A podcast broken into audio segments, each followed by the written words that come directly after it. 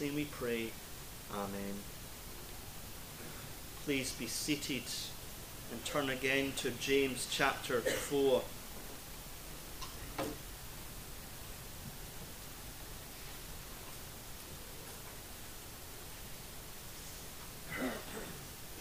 James chapter 4, looking especially at verse 9. Verse 9 Be afflicted and mourn and weep. Let your laughter be turned to mourning and your joy to heaviness. Humble yourselves in the sight of the Lord, and he shall lift you up.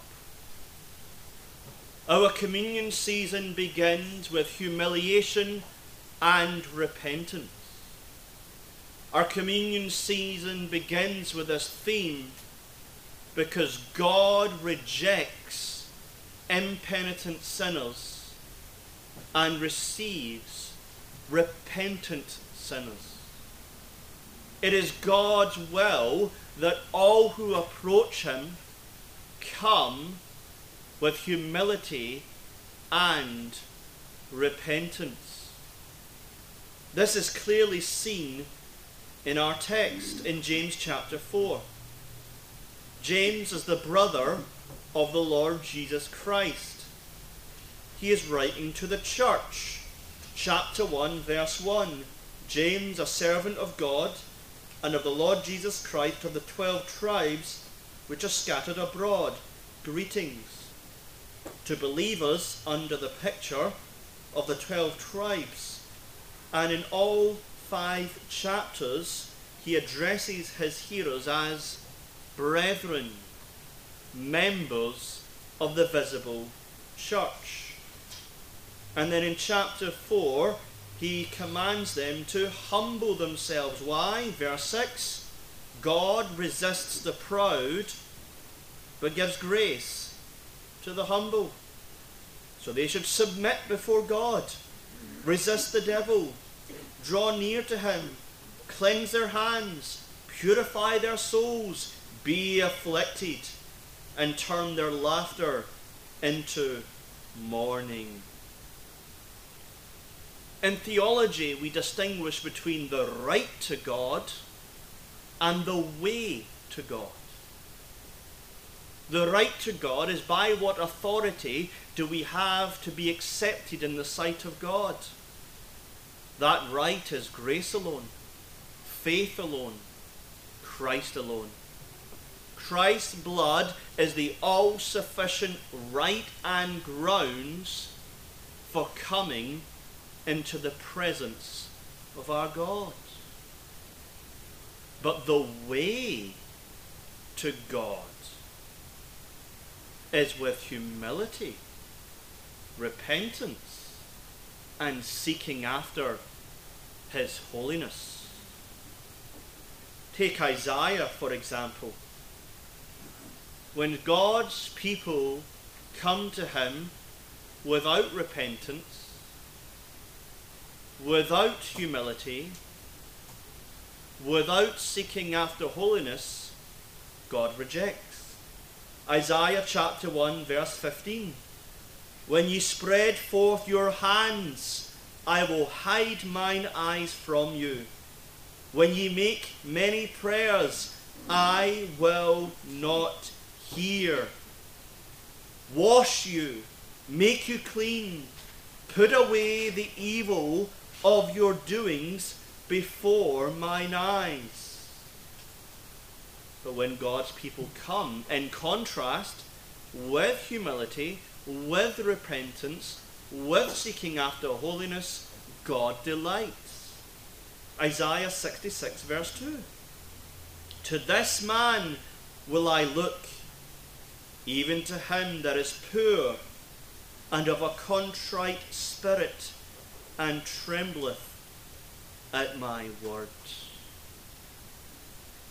And so God says, I receive and delight in those who are humble, penitent, contrite, and seeking after holiness. And this principle applies to the Lord's Supper. 1 Corinthians 11 27, these well known words. Wherefore, whosoever shall eat this bread and drink this cup of the Lord unworthily shall be guilty of the body and blood of the Lord. But let a man examine himself, and so let him eat of that bread and drink of that cup. The right to the Lord's Supper is faith alone in Jesus Christ alone. But you cannot profess to have faith in Jesus Christ and come without repentance. Come with pride. Come with sin in your life and you have not confessed it and you're not mortifying it. You can't come living in sin. But the way is humility and evangelical repenting of your sin, depending on His grace, and seeking the Spirit to walk in the Spirit and bear fruit in the Spirit and live a holy life. And so, how are we to approach the Lord's Supper next week? Not in an unworthy manner, but in a worthy manner. Humble, low, poor, contrite, repentant. When these things are sincere, God accepts and rejoices. So let us this morning humble ourselves so that we may come in a worthy manner. And I want to look at three things in James chapter 4, 6 to 10. One, mourn for your sin. Two, cleanse your sin. And three, grace for your sin. First of all, then, mourn for your sin. James uses very strong language in verse 9. He uses imperatives and commands for his brethren. Be afflicted mourn, weep. Let your laughter be turned to mourning, and your joy to heaviness. He uses strong commands so that we would know our repentance is not to be external. It's not to be superficial. Our repentance must be radical. We often misunderstand the word radical today. But if you check your dictionary, it's a beautiful word. Radical means especially of change or action, relating to or affecting the fundamental nature of something, far reaching and thorough. That's the only kind of repentance God accepts. Not an outward, superficial, half hearted, non fruit producing repentance, but a radical repentance that begins from within, is thorough, is real, is sincere, and bears fruit, meat for repentance. There's a wonderful phrase used in Hosea chapter 10. God's people are impenitent. And Hosea says in chapter 10, verse 12, Sow to yourselves in righteousness, reap in mercy. Break up your fallow ground, for it is time to seek the Lord till he come and rain righteousness upon you. Fallow ground is land that is left without work upon it, and it's growing with thistles and thorns. And if you go to fallow ground and just cast your seed, it will bear no fruit. So God says, Get out the till of my word, and go to the fallow ground of your heart and start digging deep with repentance. Keep doing it by seeking the Lord until He rains down righteousness, grace, and blessing upon you. And this is the evangelical repentance we need all of our lives. We need the till of God's word to break the fallow ground of our hearts, seeking the Lord with humility and confession daily. And He will rain down His grace from on high. And the same for the Lord's Supper. Every Christian has indwelling sin.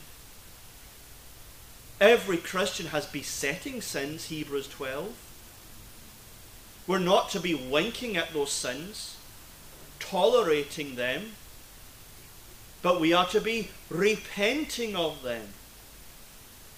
And Christians have seasons of our repentance. Sometimes we are so tender and sensitive to sin, we are daily turning from them and turning to the Lord. And then there's also other seasons. We're very dull. Sin comes to the mind, we agree, but we're not really doing anything with it. In a communion season is a time of revival. Stop.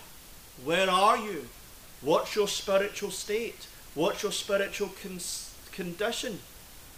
What's the temperature of your heart spiritually? It's time to repent of your sins.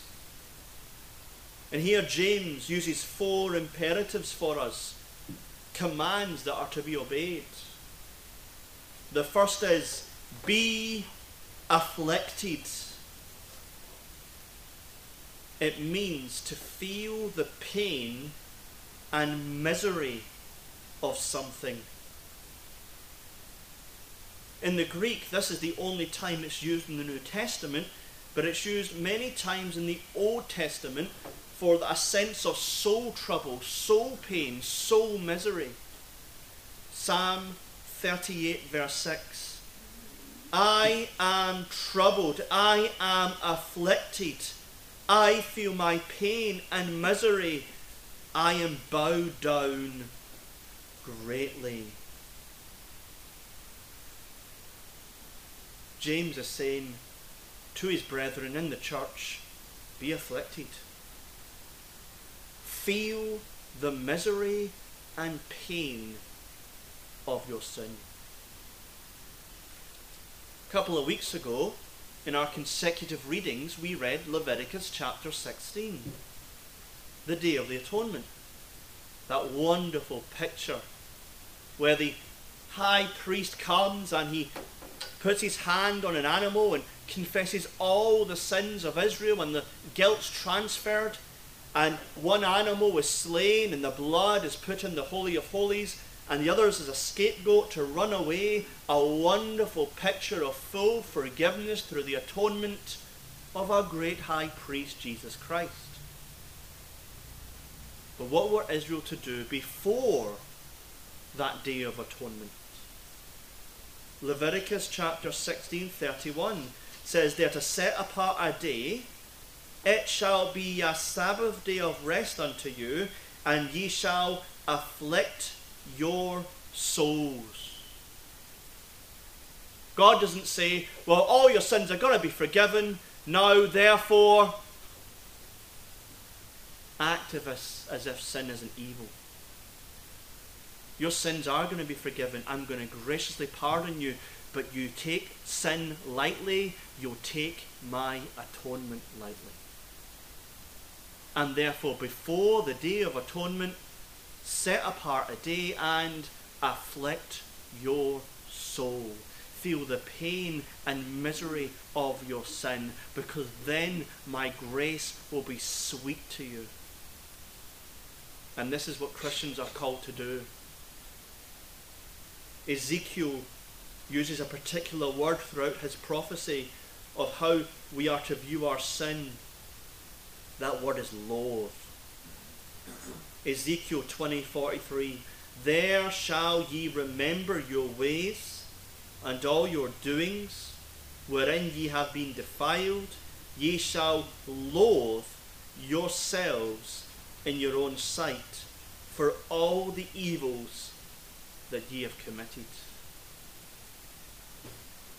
The church of Jesus Christ is far too influenced by the health, wealth, and prosperity gospel. We take one truth of Scripture, rejoice, and ignore every other aspect of Scripture. Should Christians always be rejoicing? Absolutely. But should our joy be without mourning and afflicting for sin? Never, ever, ever. Until glorification. Because if you have sinned and you indwell with sin and you are besetting sin, you should be afflicted for that sin. You should feel that it is disgusting and filthy. That your sin is against the God who redeems you. It's against the Saviour you love against the Holy Spirit who's in your heart, against the Word which you cherish. And you should think, how can I continue to sin against my God, against my Christ, against the Holy Spirit, against the Bible? Oh, how I feel and loathe and hate my sin. Is that you? Are you afflicted because of your sin? Or is it water off a duck's back? The second imperative is to mourn. We all know what that word means. To grieve and sorrow for something. The same word for the response to someone dying. You mourn for them, you grieve for them, you sorrow over them. Now, when someone mourns for a loved one, you don't go and say, well, the person's died, it's a fact, now get over it. Do you? No. But the mourning continues, and rightly so. Same with our sin. We don't just wink at sin, we are to grieve and sorrow over our sins. In fact, this is a mark of blessing in a Christian's life. Blessed are they that mourn. How do you know someone's born again? How do you know someone's blessed of Jesus Christ? Because they mourn their sin.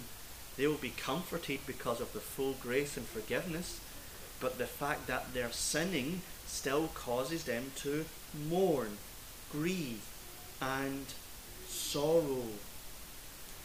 In fact, if we're not mourning for sin, the Bible rebukes us. In 1 Corinthians chapter 5, there is a sin, the sin of fornication. And the Apostle Paul comes and says, Ye are puffed up, and have not rather mourned. So if you sin, and you feel no grief or sorrow for it, Paul says you're puffed up. You're full of pride. Christians need to mourn. Psalm 38 I will declare mine iniquity, I will be sorry for my sin. So this week we are to be confessing our sins? Is it merely external? Is it simply a nod of the head?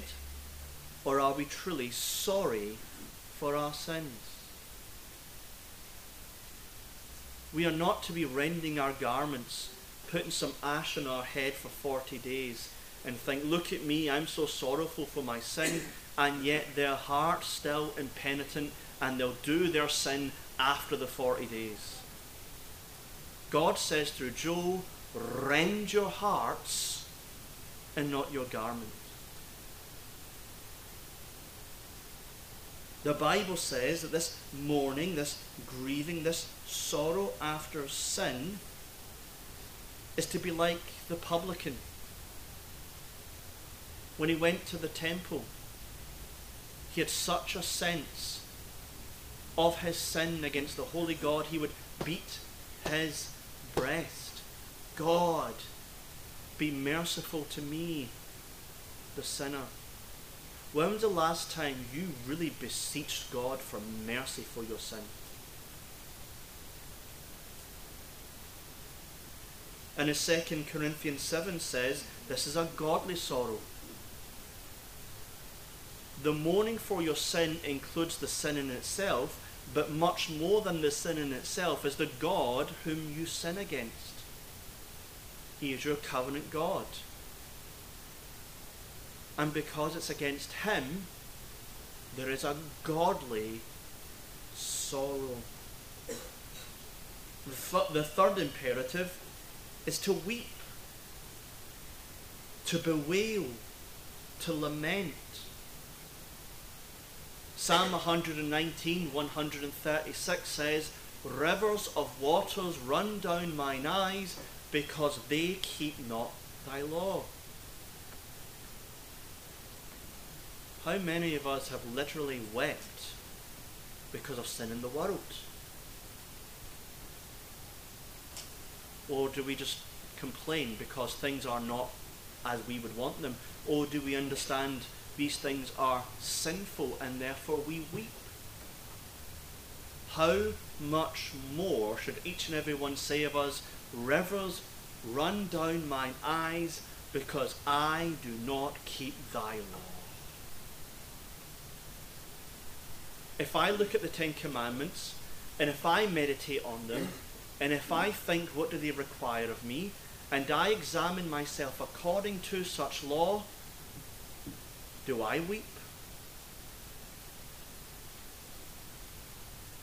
Now, maybe it's not necessary that we weep outwardly with tears, though it would not be a bad thing at all, but good. We should all be weeping within ourselves for sin. In Judges chapter 2, verse 4, when the Lord came to his people and says, You're committing idolatry, you're sinning against me, how did they respond? They lifted up their voice and wept, and they called the name of the place Bochim, the place of weeping.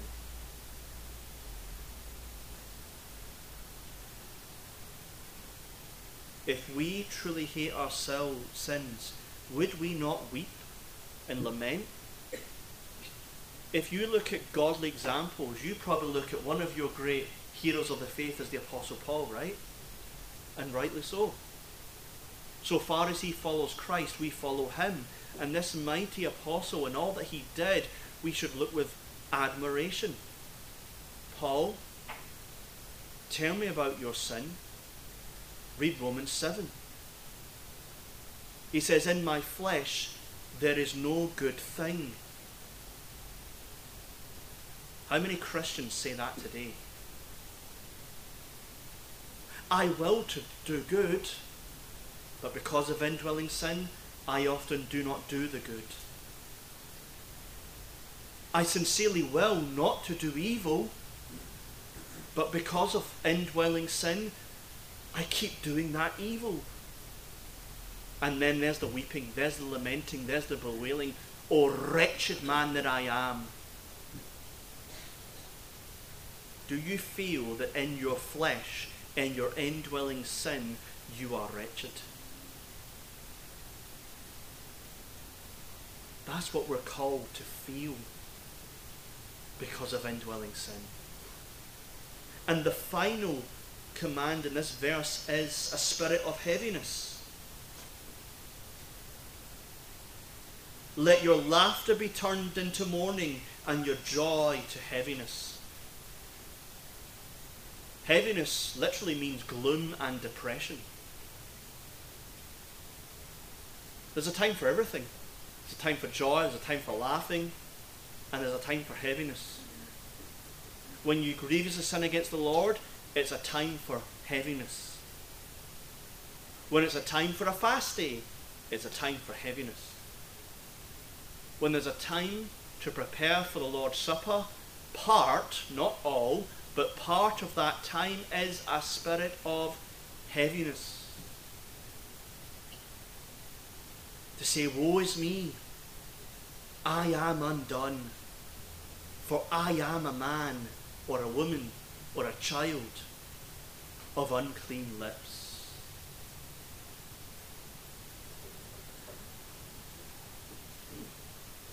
Is this true of you?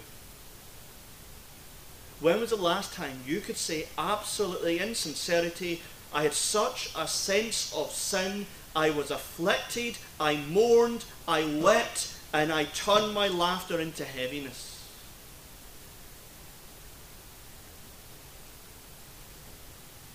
We do not take sin seriously, let's be honest. We do not see how evil and wicked and debauched and abominable sin is in the sight of God. When God says in Proverbs chapter 6 of many sins, He says, The Lord God hates them, yea, they are an abomination to them. We read that and we agree with that and go on to the next verses. But if we read Proverbs 6 and lingered and say, Oh God, help me to truly see this. Send your Holy Spirit upon me so that I would truly know how much you hate my sin and how much my sin is an abomination in your sight. Maybe that should be our application.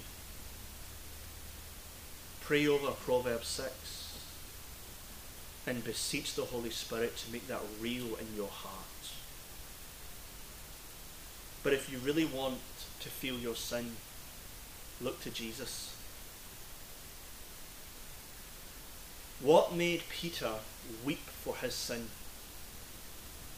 Luke 22 reveals, And the Lord turned and looked upon Peter, and Peter remembered his word, and Peter went out and wept bitterly. Because when we're looking away from Jesus, it's quite easy to sin, and it's quite easy to feel quite comfortable in our sins. But when we're looking face to face to Him whom our souls love, then it's different. Think like a, a child or an adult, even. Outside of the sphere of friends and family and spouse or parents, so easy to sin and not really feel that bad for it. You know it's wrong. There's a wee tiny feeling of badness, but not much. But then you see your wife, then you see your husband, then you see your parent, then you see your friend, and then guilt and shame comes in. Look to Jesus this week. Look to how much you do love him. And then look to see how much sin is against him. And you will be afflicted. You will weep. You will mourn. And you will be heavy. Secondly, cleanse your sin. In verse 8, again, more imperatives. Cleanse your sins, ye sinners. Purify your hearts, ye double minded. Cleanse means to make something dirty clean. Hands, the things that we do. Purify, to make holy. Hearts, the inner man, the soul, how do we do this? Well, these things can be both done in the sense of justification or sanctification. So think of cleansing. In justification, cleansing means full forgiveness of sins through the blood of Jesus Christ freely given. 1 John chapter 1 verse 9 If we confess our sins, he is faithful and just to forgive us our sins and to cleanse from all unrighteousness. But cleansing is also sanctification. That's our work.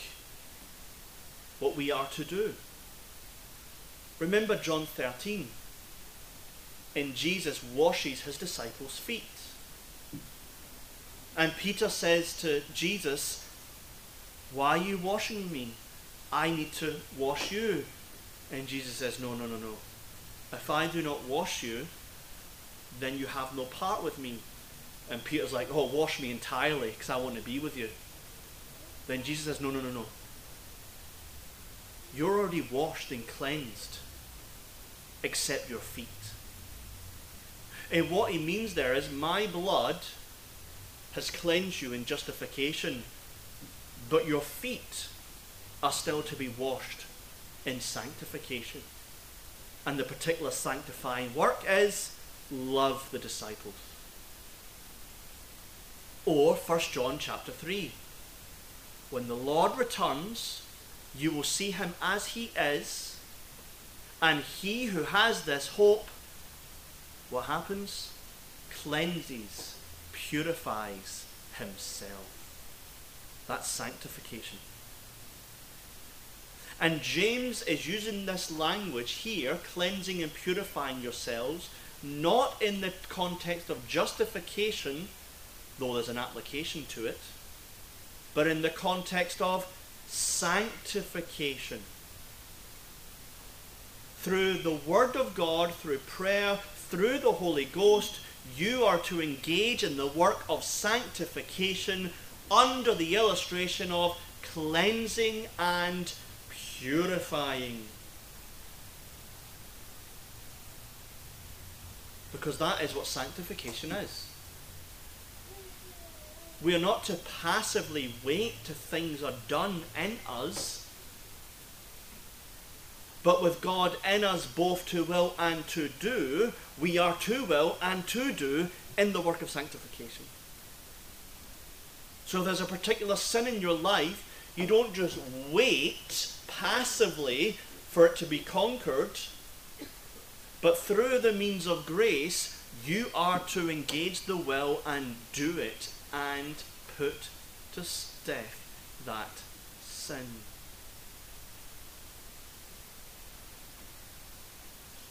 And so, in your heart and in your hands, sanctify yourselves. Begin by prayer. Pray Psalm 139:23. Search me, O God, and know my heart. Try me, know my thoughts, and see if there be any wicked way in me. God, reveal to me is there sin in my heart? Is there sin in my hands? Reveal it to me so that I may repent and sanctify. Except there be no obedience, there is no repentance. So if someone feels really sorry for their sin and they even confess it to God, but they're not producing obedience, there is no real repentance. And this is why many Christians make resolutions for communion seasons. They look at real sins in their lives and they say, I am tired of these sins. I know there is full forgiveness, but I also know there's grace for sanctification. And I'm going to focus on these one, two, three main sins in my life so that I have fresh blood for forgiveness and fresh water of the Word to sanctify. It's a good practice. It makes repentance real. Maybe it's a practical thing for you to make resolutions during this communion season. What sins do you really want to put to death? What graces do you really want to grow in? Where do you truly want to obey God? But James mentions the heart and the hands here. Cleanse the hands, purify the heart. Let's start with the inward part. Purify the heart.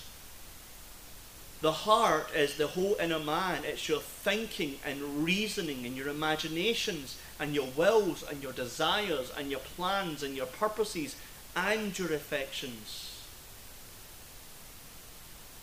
Where in your heart do you see impure things? That's where you need to repent. James says, double minded. Purify your heart, ye double minded. Double minded means to be of two minds, to be faltering, to be wavering. Are you double minded in your heart? Are you faltering? Are you wavering in your heart? Do you have one foot in God's ways and another foot in sin's ways?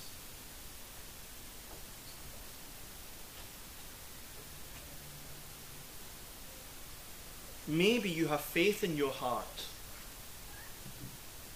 but maybe you also have unbelief in your heart. That's double minded. You're to purify the unbelief. You're to confess it and repent of it and bewail it and seek to grow in faith. Maybe there's an idol. Maybe you try to serve God and mammon, serve God and self serve God and money, serve God and pleasure, serve God and insert anything else as Lord. You need to purify your heart. Love. Who's the chief object of your love? Not just in word, but in deed. Is it God solely or God and? There's double mindedness. What's the source of your joy and happiness? Is it God and everything goes well in my life? There's double mindedness. Rather than God alone in Christ Jesus. Therefore, the most sorrowful, pain filled, diseased, uh, poor Christian is the most joyful Christian. But sadly, things come into our lives. And we say, if I just had that, I would be more happy. Oh, if I didn't have this in my life, I would be more joyful. There's double mindedness. The Bible says, do not be anxious for anything. Are you worried? Are you troubled?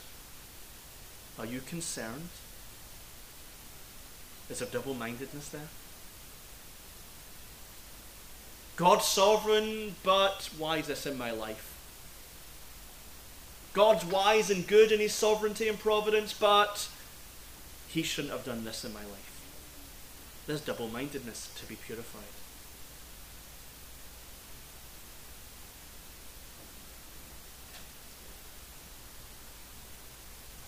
says in verse 8, drawing nigh to God. Are you double minded and you're doing that practically and outwardly, but not inwardly? When you come here and you're singing the psalms, is your voice singing the praise of God, but inwardly you have no sense of the presence of God? When you're praying, is the object of your prayer the Father in heaven who's listening to the prayers of his children, and you're full of faith in the hallowing and the petitions and the requests, or they're just words and it's just a shot in the dark? In your private life, are you reading your Bible and you are praying, but there's no real fellowship with the Saviour? This is double mindedness to be purified. But then, secondly, he says here, cleanse your hands. That is all that you do. Psalm 24 says, Who shall ascend into the hill of the Lord? Who shall stand in his holy place? He that hath clean hands. So, those who live godly lives. Are your hands clean? Or are your hands filled, filled with the unclean? Let's just look at the chapter. In chapter 4, verse 1. Are you at war with another brother or sister in Christ? Is there enmity and strife and division between you and another brother or sister? Verse 1 Your hands are unclean. You need to repent. You need to go to the person and reconcile before going back to offer the gift on the altar. Verse 4 You're filled with worldliness. Your life is filled with the lust of the flesh, the lust of the eyes, and the pride of life. You're living like the world. Your entertainment's just like the world. Your leisure is just like the world. Your speech is just like the world. Your hands are unclean and you need to repent. Verse 6 pride. You're puffed up. You look down on people. You have uncleanness in your hands and you need to repent. Verse 12 and 13 you're going about judging other Christians. You're making yourself the judge, and you're going about and you're more concerned about other people's sins than your own sins. Jesus says in Matthew 7, Why beholdest thou the mote that is in thy brother's eye, but considerest not the beam that is in thine own eye? So when you hear sermons, you're thinking of him and her, but not self. When you see a weakness, a frailty, an infirmity, a lack in another Christian's life, you're very judgmental about it, but you're very tolerant of self. If that's us, we are unclean in our hands.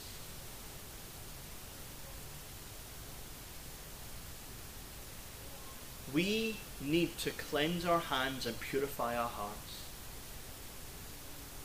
And it starts with confessing and repenting of our sins. And sanctification is the fruit of true repentance. Search your heart, search your lives, search your motives, search these things, and truly repent. But thirdly and finally, grace for our sin. If we stopped here, we should all be hopeless. But God has given us gracious, wonderful promises in our lives. And there are three promises in this text. Promise number one, verse 10 Humble yourselves in the sight of the Lord, and he shall lift you up. If you humble your soul in penitence and confession and repentance, in poverty of spirit, in mourning and afflicting and lamenting and seeking the Lord, here's the promise I will lift you up. This is the gospel after all. He who exalts himself shall be abased, but he who abases himself shall be exalted. The first shall be last, but the last shall be first. Those who seek to keep their life shall lose it but those who lose their life, they'll have everlasting life.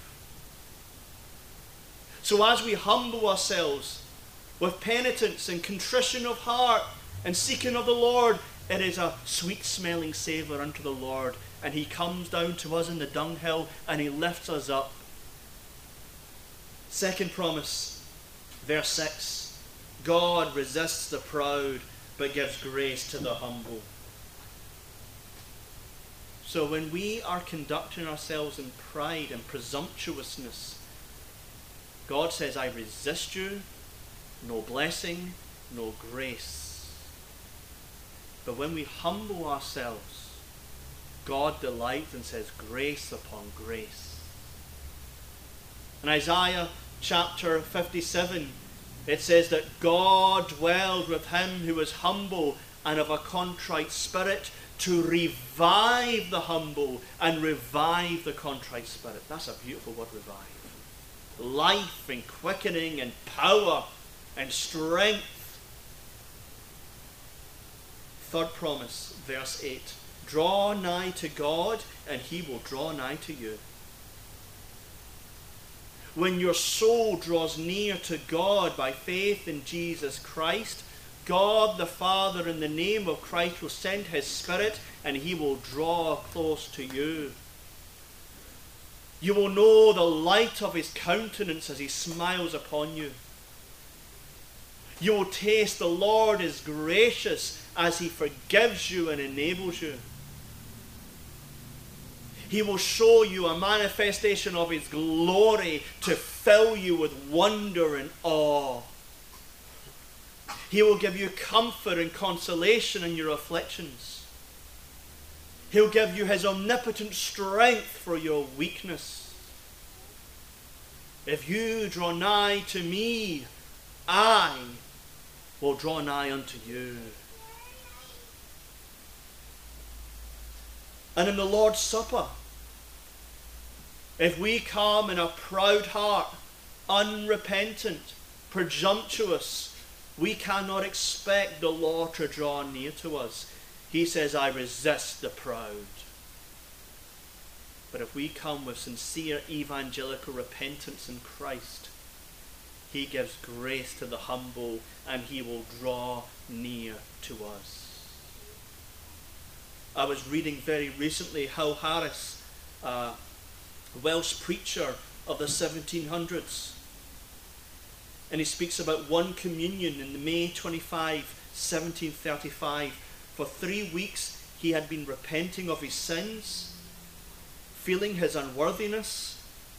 And then he says, quote, At the table, Christ bleeding on the cross was kept before my eyes constantly, and strength was given to me to believe that I was receiving pardon on account of that blood. I lost my burden. I went home leaping for joy. I said to a neighbour who was sad, Why are you so sad? I know that my sins have been forgiven. Oh, blessed day! Would that I might remember it gratefully evermore. Why? God gives grace to the humble, and He draws near to those who draw near to Him in humility. And so, our first work this week is the work of repentance. That is, afflict the soul, mourn our sin, weep with lamenting, have a heaviness of the awareness of our sin. Let us confess to God. Let us sincerely repent with full endeavour after new obedience, depending wholly on His sovereign grace. And may God fulfill His own word. As we draw near to Him in the supper, He draw near to us. Let us pray. Father in heaven, we pray that the Spirit of grace and supplication will be poured out upon us all that we would all have this evangelical repentance. And we would know both justification and sanctification. And thou wouldst help us to feel our sin. And then, O oh Lord, we would know the preciousness of thy amazing grace.